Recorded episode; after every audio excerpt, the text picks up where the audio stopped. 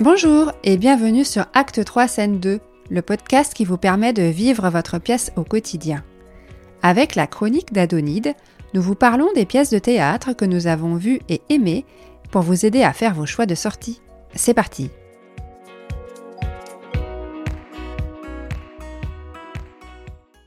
Bonjour Adonide Bonjour Isabelle. Aujourd'hui tu vas nous parler d'une pièce qui s'appelle Le Montespan, Que tu as vue où et quand?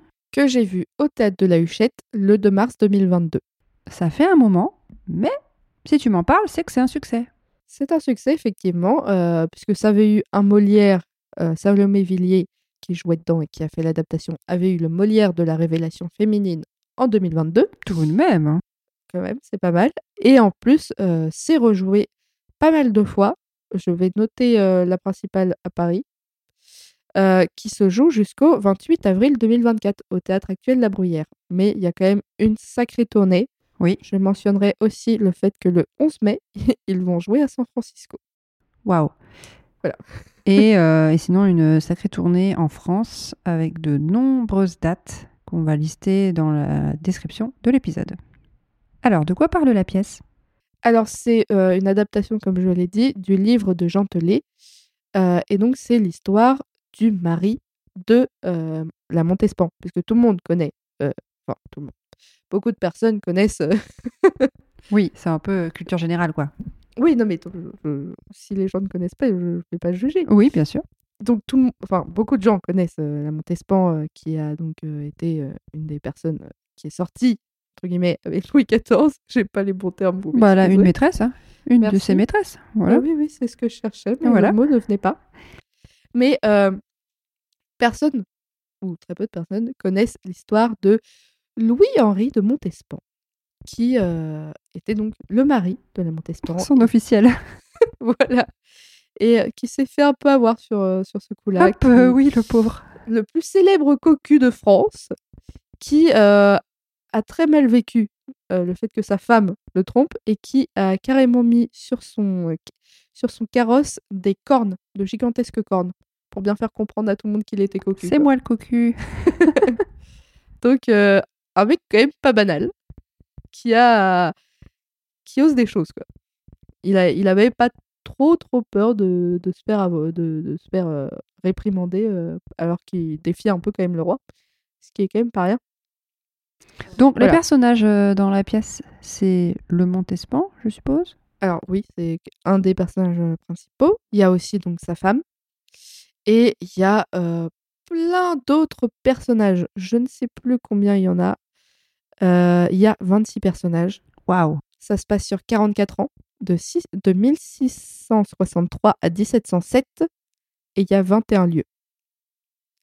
Alors pour ceux qui sont allés au théâtre de la Huchette, je vous laisse imaginer que on peut pas avoir un grand décor parce que le théâtre de la Huchette Oui. c'est quand même un, un petit lieu. Donc, avoir, enfin, une petite salle, donc avoir 21 lieux, c'était quand même un sacré défi qui a été relevé avec brio, je tiens à le dire. D'ailleurs, qui a fait les décors? Emmanuel Charles.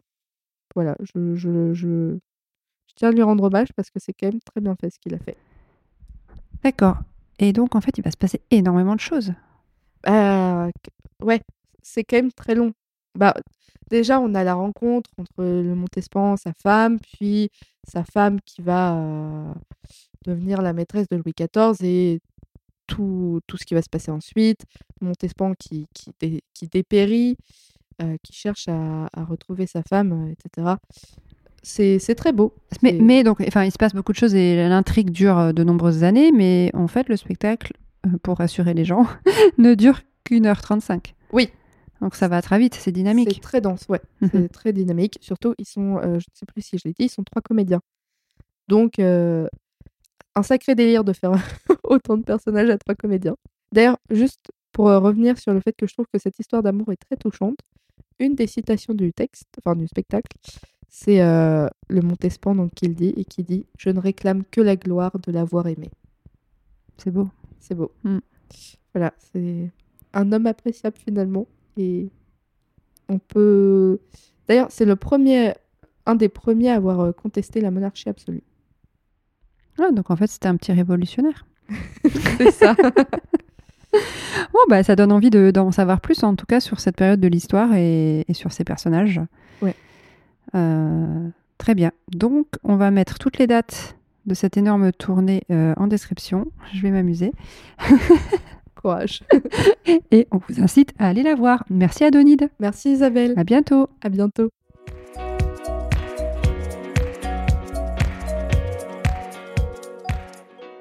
Merci pour votre écoute.